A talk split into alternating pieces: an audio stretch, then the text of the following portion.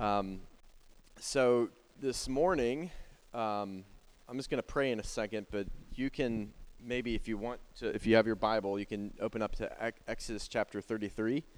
Exodus is easy because it's the second book in the Bible. So get to Genesis. Next book is Exodus. Go to chapter 33, and we're going to look at Exodus 33, a couple of verses from th- Exodus 34, um, and we'll kick over to the New Testament and and uh, probably look mainly at Second Corinthians chapter 3 um, and maybe Matthew 16. But let's see how much how let's see what the Lord wants to do. I'm just going to pray. Lord, we thank you. Uh, we just received communion. Um, Thank you. Um, and uh, we just want to thank you, Lord, that we have unhindered access because of what you've done. And we thank you that because of that, Lord Jesus, that you are amongst us by your Spirit right here, right now.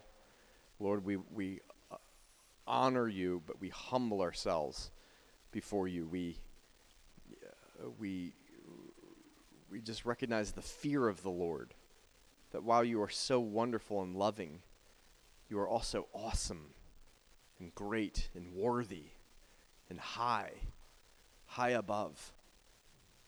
And uh, Lord, we, we just want to say, have your way. Open up our eyes this morning by your Holy Spirit to see into the kingdom of heaven and let it actually manifest in transformation. Lord, I pray that you would teach all of us to be a people of encounter, that we would encounter you, that we would seek your presence, seek your face, that that would be what transforms us and causes us to release transformation, minister transformation to all that you send us to in Jesus' name. Amen. So, what we're looking at is kind of along the lines of what I just prayed is that, and this will make more sense, I think, by the end if it doesn't make sense at the beginning, is that revelation brings transformation, transformation inside you, and that is what causes manifestation of the will of God through our lives. So, revelation, the unveiling of our hearts, seeing Jesus, causes transformation. We're going to look at that 2 Corinthians 3 in a minute. Causes transformation, and that is what causes manifestation. I want to humbly, I'm, I'm just going to say some things, and I do like to poke fun sometimes. I get naughty. You guys know, and it gets me in trouble, so my wife is trying to help me. I, I do want to say some things that you see in church uh, that, that would be opposite to what I just described. And when I say that, I honestly, sincerely want to say this that I am not coming, standing here before you as one who is better than the other pastors who may be involved in what I'm about to tell you. I'm not better. I'm not purporting that Border City Church is the answer, because it's not. Jesus is the answer. Having said that, I do want to be love Jesus enough to hate what he hates and to sometimes point out some things that we can get involved in and ways that we do church that are not consistent with the scripture. And I, one big thing is church sometimes can put burdens on people. Burdens. And I'll just kind of toss a couple ideas of what I have in mind when I say this. There are churches that have uh, that drive the people to come to endless meetings uh, throughout the week, uh, all with the best of intentions, but it ends up becoming a dry, a, a, a driving thing. You know what I'm saying? Uh, or with issues of tithing, and uh, we've you know, I mean, Scripture teaches tithing. However, in the church, we have leaders who kind of force people to tithe. I've heard of elders hunting the people down when they've not been tithing and knocking on the door and saying, What's going on? I'm not so sure if we see Jesus doing that so much. Uh, and if it's not that, then it's manipulative things from the front to kind of create an atmosphere of pressure. That is not the kingdom of heaven. Or, and again, I'm not, I'm being humble. I'm not better. I'm, I'm just, I'm just calling some stuff out. Or what about serving the pastor in his will? And we get into this thing where the pastor is kind of like elevated from amongst the common folk. And if he is that, then to serve him is to serve God. And so we want to please the pastor at all costs because he is the man of God. And I want to say, according to Scripture, we all are the man and woman of God. The pastor just has a certain role amongst the flock. He's not elevated above. Are you hearing me? Uh, uh, uh I'm, uh, or in some cases, uh, kind of alluded to it earlier, intimidated by the elders. If you step out of line, there's like this, like you are going to know it, and it's not going to be acceptable, but it's all about behavior. And so the atmosphere that is created is that you toe the line and you do not step out of the line because you know you're not going to be helped if you step out of line. You're going to be the hammer. Exactly. And a lot of it boils down to insecurities of leadership. Because I need you to serve my vision so that my ministry looks good. And after all, my ministry is what God has called me to. And so it's from God. And so if you really love God, you're going to serve my ministry. Am I making sense?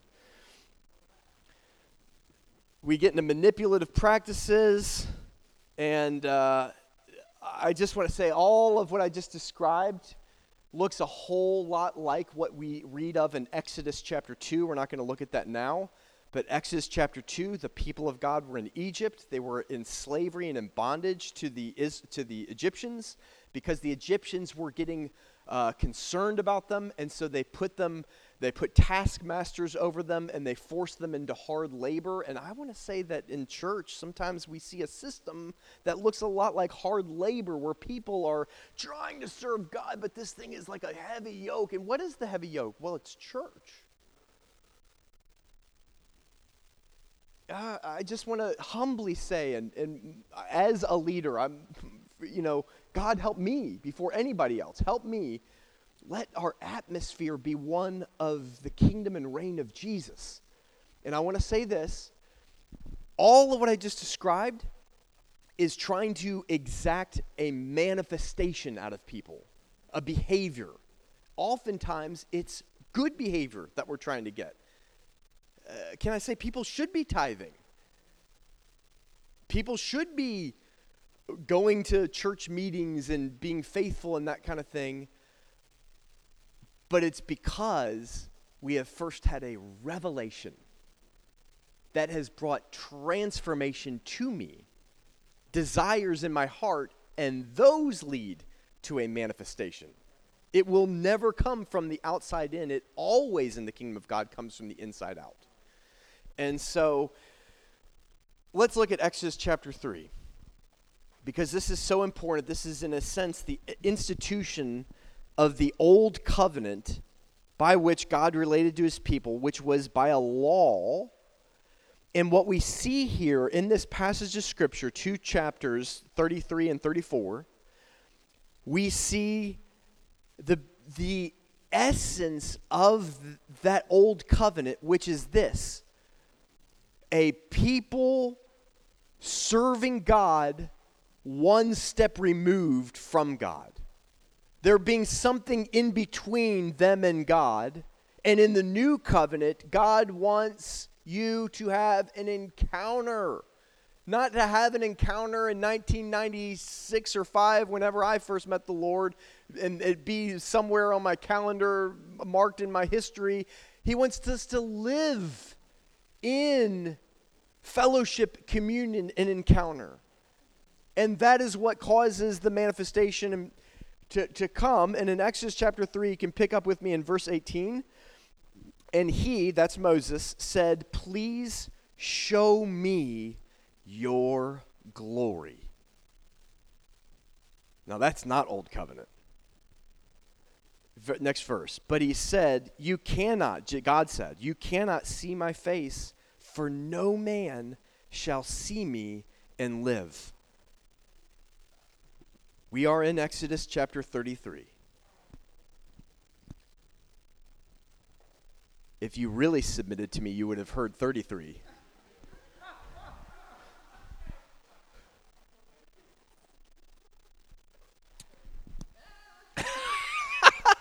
well done, Sandra. I'll start over. Verse 18 of chapter 33 And he, Moses, said, Please show me your glory.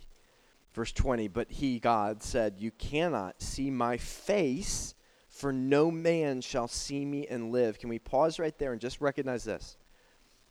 The glory of God is awesome.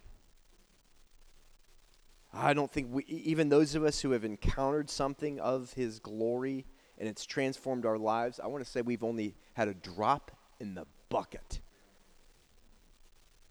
Verse 21 And the Lord said, Here is a place by me, and you shall stand on the rock.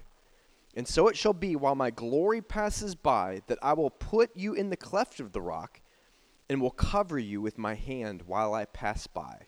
And then I, listen to this, will take away my hand, and you'll you shall see my back, but my face you sh- shall not be seen.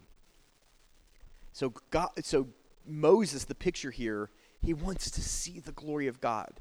And I want to say to us this morning, to let that be the cry of the church, Lord, show me your glory. I don't want to see uh, church. Please don't hear me. Church is so important. But church is the vehicle. And a vehicle has no purpose at all if there's no one in the vehicle, and, and the vehicle houses God's glory. The church is to be a people who are encountering God's glory, who are hungry to see God's glory. Now let's hear what happens when somebody not just sees his face, doesn't even see his face, just the backside of the Lord. Here's what happens if you go to chapter 34 for some of you who aren't listening well, I didn't say chapter 4, I said 34. No, I said 3. I know. I'm I'm being silly. Chapter 34, let's listen to this. So so so this is what happens after Moses prays and asks to see his glory and this whole plan that God has. He goes up into Mount Sinai and he uh, and and this is this is where this encounter happens. Chapter 34, go down to verse 29, please. And it says, "Now it was so when Moses came down from Mount Sinai. So he had just encountered the backside of, of God. And the two tablets of the testimony were in Moses' hand when he came down from the mountain. That's speaking of the law that God gave him and inscribed onto stone. That Moses did not know, listen to this, that the skin of his face shone while he talked with him. What is the point there? What's the idea? Moses encountered God's glory and the result was that the glory of God rested on Moses even after he left that place. Verse 30 So when Aaron and all the children of Israel saw Moses, behold, the skin of his face shone, and they were afraid to come near him. I want you to take close note of that. They were afraid. Think of that. Why would they be afraid? What I want to point out is there is something in the sin nature of humanity that is afraid of the real deal. Most of us, what I just described about issues in church, I don't know, but I imagine most in this room agree with what I say. Agree that, yeah, those things are problems. That's not good. But do you know that just not doing those things isn't the answer? The antidote is encounter the Lord. Let in manifestation, let let let the transformation come from encountering the Lord, not just being controlled and manipulated by pastoral leaders. And so they were afraid. Are we afraid of really facing the Lord? Are we afraid of that place of encounter and experience where we acknowledge Him for who He is? Where, can I say, if we really saw all of it, we would die? Where the only logical and right way of responding into his presence is to yield everything. So they were afraid. I would say that that speaks of rejecting intimacy. Moses, give me vicariously through your encounter what God has said, and we will do that. Let us read these two tablets of stone and find out, you, man of God, what you would say that God has said. I don't want to hear directly from God. Are you starting to get the picture? Sandra is. Verse 31 Then Moses called to them, and Aaron and all the rulers of the congregation returned to him, and Moses talked with them. And afterward, all the children of Israel came near, and he gave them as commandments all that the Lord had spoken with him on Mount Sinai. He gave them as commandments. They hadn't encountered the glory of the Lord. They only are receiving through Moses commandments that God gave to Moses. New covenant, God wants to talk to you. In that day, God says, I will give a new covenant, and no more shall they shall one man say to another, Know the Lord, for they shall all know me. Verse 32. Afterward, the children of Israel, uh, sorry, verse 33. And then when Moses had finished speaking with them, he put a veil on his face. I want you to ca- take note of that. We're going to get back to that later in a few minutes. He put a veil on his face. And whenever Moses went in before the Lord, that's into the tent of meeting, to speak with him, he would take the veil off. So when, when Moses would go into the tent of meeting, where the ark of the testimony was, where the presence of God was, not on Mount Sinai, but in the tent that they had. He would go in there and he'd meet directly with God. And it's very important that we notice that in that place, when he wanted to meet with God, the veil had to be removed. Why? Because we can't have veils over our heart when we're really encountering God. My friends, so many times we try to approach God, but we have all sorts of veils. We have all sorts of things that we're not actually giving to Him, that we're keeping from Him, that we're trying to keep hidden. We're not inviting Him and allowing Him into that space. And what Moses had to do when he would go into that place and go back into the presence of God is to remove the veil. That's very, very important. We can't play religious games and try to encounter the realness of God. So he took the veil off until he came out, and he would come out and speak to the children of Israel, whatever he had been commanded. And whenever the children of Israel saw the face of Moses, that the skin of Moses' face shone, then Moses would put the veil on his face again until he went to speak with him, him being God. Early on in, in my experience with God, after becoming you know, a born again believer and follower of Jesus, around my senior year of high school, and I've started to understand something of the quest of knowing Him. I can remember many nights lying on my bed at the end of the night, and, and, and just by knowing God, knowing Jesus enough to know that because He is who the scriptures say He is, He is worthy of my obedience.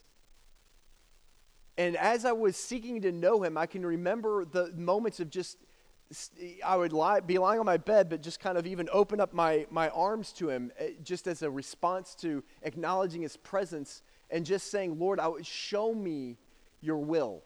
I want to follow it. Now, how many of you know when you really, it's a dangerous prayer? It's a very vulnerable prayer. You, you know what I'm saying? To really pray that prayer, like, Lord, I want to follow, I want to obey you, I want to do whatever it is. Just speak to me. I want to hear your voice, I want to know you. I think God is so pleased with that. And, and how many of, of our prayers are actually all about God, you come over here to do what I want you to do? And the, the, the, the reality is, if we could just get the church to realize we don't need God to do what we think He needs to do, we need to follow Him, and that's going to take care of everything, both in our lives and through our lives. Let's pray more like Moses Lord, show me your glory. And I can remember, even in those early times, beginning to experience the presence of God, the sense of His glory in surrounding me, connecting with His glory. It was from those experiences that I was led into doing the things that ultimately became my call. And this is what I want to say. We need we don't need people to be toeing the line in church in the city of Detroit, just doing all the stuff that church demands of them. But we do need people to be manifesting the will of Jesus so that Detroit sees Jesus through the church. That's what we need. And that happens by a church who is not just trying to do church so well, but they're doing church so well because they're following the head of the church, not following me. I'm not the head, I'm a pastor. I'm, under, I'm an under shepherd under Jesus with Rodney, but we are hopefully following him, and we all follow him together, and we all know him together. So let's let's uh, I, you have a call, is what I'm getting at. And that does not come by you just toeing the line and doing all the stuff that you know Christians ought to do. It's going to come from you encountering Jesus. And I want to, us to be a culture of people who make that number one priority. Jesus, encounter with Jesus. Everything else, my friends, is religion. Are you starting to understand why we sing that, by the way? Some of you are probably like, well, I thought religion was good. I mean, what we mean by religion is everything that we're doing in his name that he's actually not involved in. So let's, let's move on.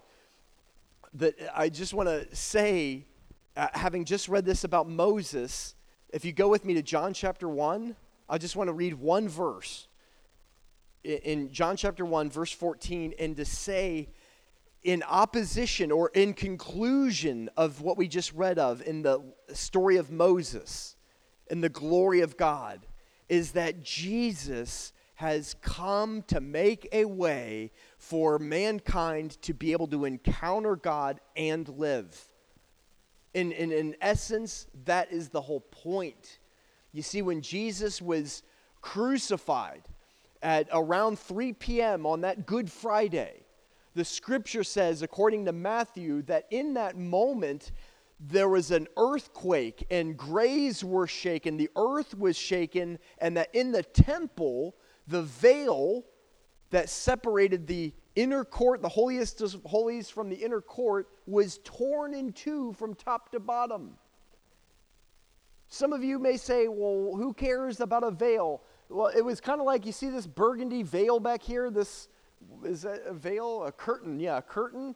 That was something like what was in the holiest of holies in the temple in Jerusalem, except it was one, there was no partition, there was no parting. It was just one solid piece of fabric. And when Jesus was crucified, it was torn in two from top to bottom. Why is that important? Because on the other side was the presence of God. And no one went onto the other side except for the high priest once a year. And even when he did, he had to tie a rope around his ankle because if he died in the presence of God because he was unworthy, they would nobody would be able to come in and get him out because they would die too. So they had to pull him out with a rope. That was the seriousness of this. And when Jesus died, that thing was torn in two, signifying that the way into the presence of God has been made. And that same Jesus in John chapter 1, this is what we read. This is what John the Apostle has to say about Jesus. Verse 14, and the Word became flesh and dwelt among us, and we beheld his glory. The glory as of the only begotten of, of the Father, full of grace and truth. Are you seeing the connection here? That mankind could not encounter the glory of God in the old covenant and that is the whole heart of God is that his children know him and you can't know him without knowing his glory and that in Jesus we have the ability to behold the glory of God now having said that if you'll turn with me to Second Corinthians chapter 3 Second Corinthians chapter 3.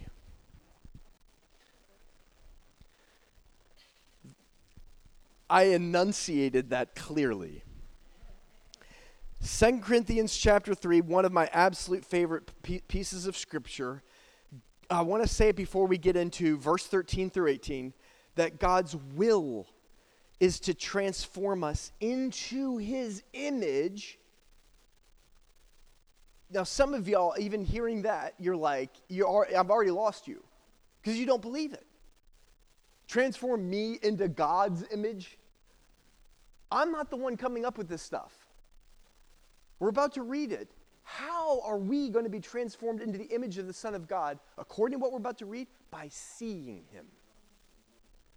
2 Corinthians chapter 3 verse 13 unlike Moses. You guys remember Moses? Remember what we just said? about Moses, that whole story? Well, this is what Paul's talking about right here. Unlike Moses, who put a veil over his face so that the children of Israel could not look steadily at the end of what was passing away, that's the old covenant, but their minds were blinded.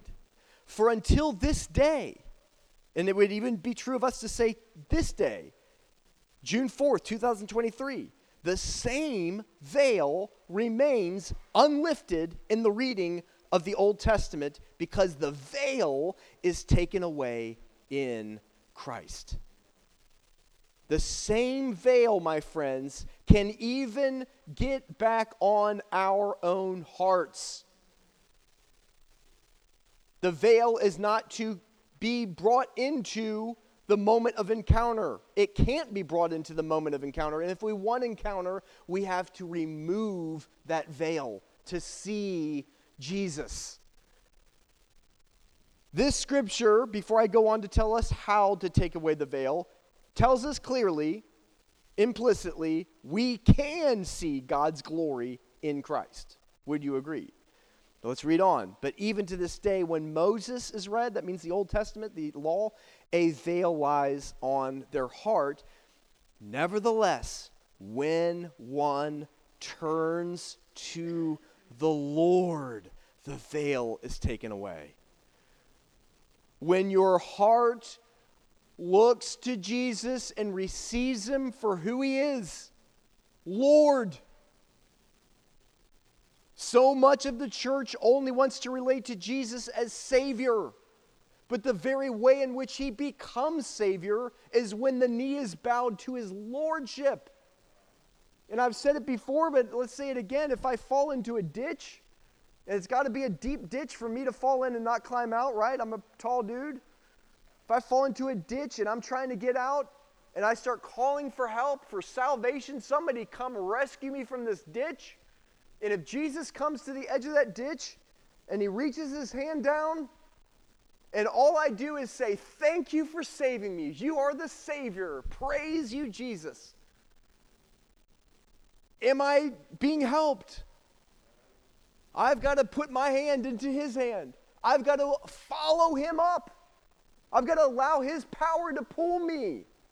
I've got to submit myself to what he's giving to me in order for me to be saved. Jesus cannot be Savior in your life without being Lord. How does the veil get removed? When one turns to the Lord, the veil is taken away. I like the way the King James says it.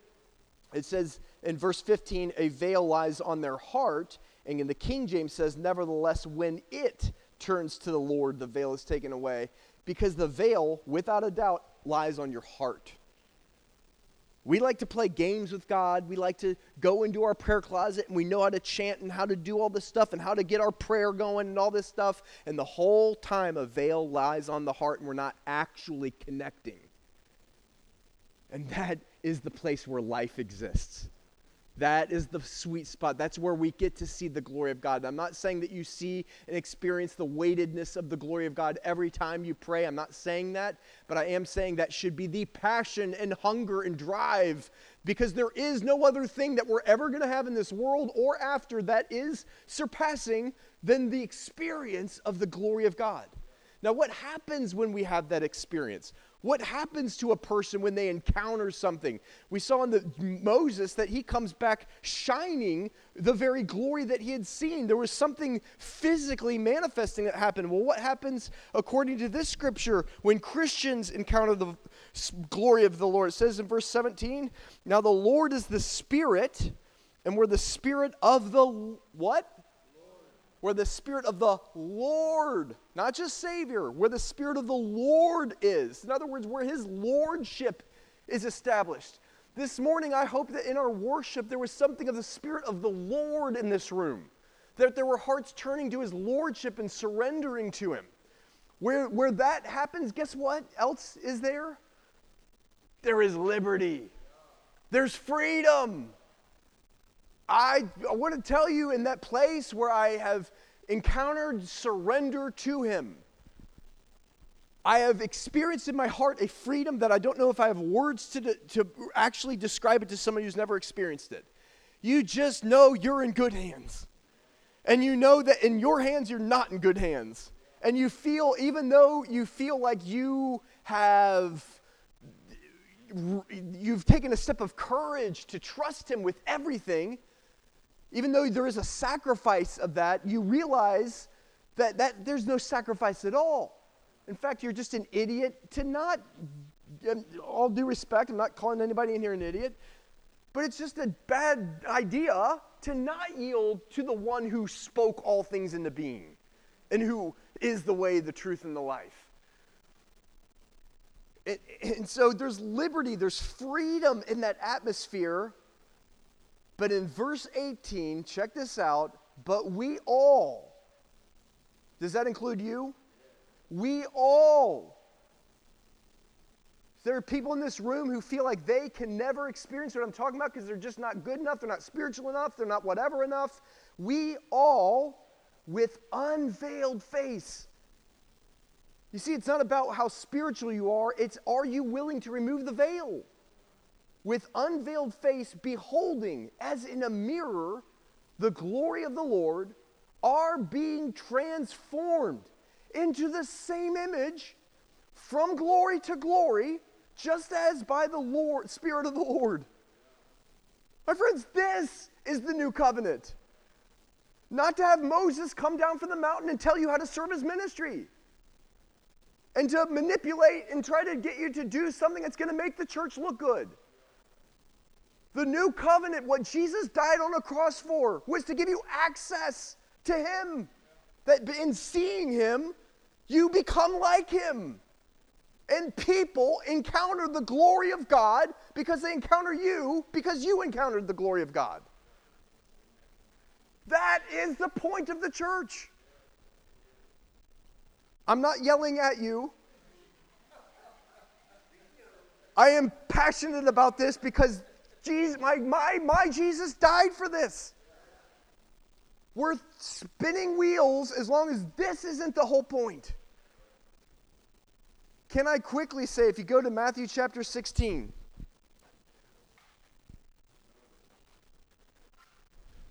Matthew chapter 16, Jesus is walking with his disciples and has a profound moment of teaching with them to instruct them in the very thing that we're looking at here. And it says in verse 13 that as they were on their way to Caesarea Philippi, he asked them, Who do men say that I, the Son of Man, am? And they said to him, Some say, we get there. I'm going to paraphrase. Some say John, some say John or Elijah or Jeremiah or Isaiah, one of the prophets. And he says to them, And who do you say that I am?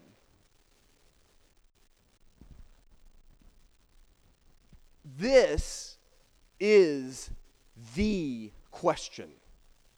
There is no greater question.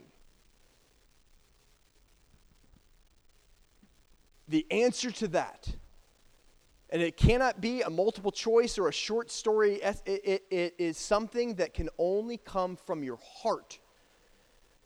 That same Jesus, my friends, still asks that same question to his church. Many would say, if their heart were truly known, Jesus, you are Savior. Jesus, you are the one that I need help from. I've got this stuff going on. I need you to help me. And Jesus is saying to his disciples, why, why, Who do you say that I am? Why is he asking that question? Because everything that he will build in the earth through his church is built on that revelation. Who do you say that I am? And Peter stood up from them and said, You are the Christ, the Son of the living God. And I've said often, those words were blasphemous. Christ, that's a little edgy.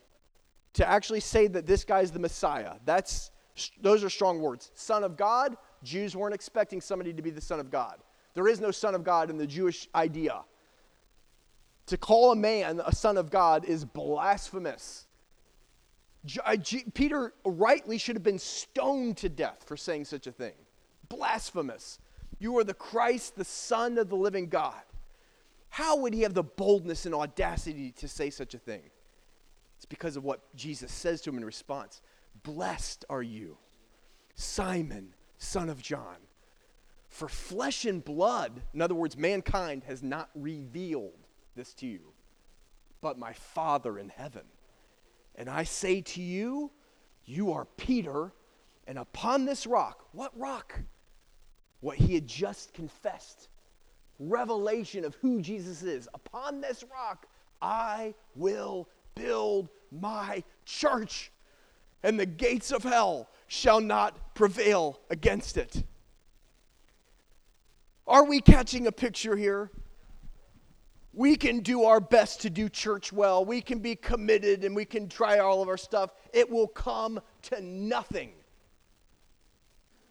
The church that Jesus is building, the gates of hell can't prevail against that one.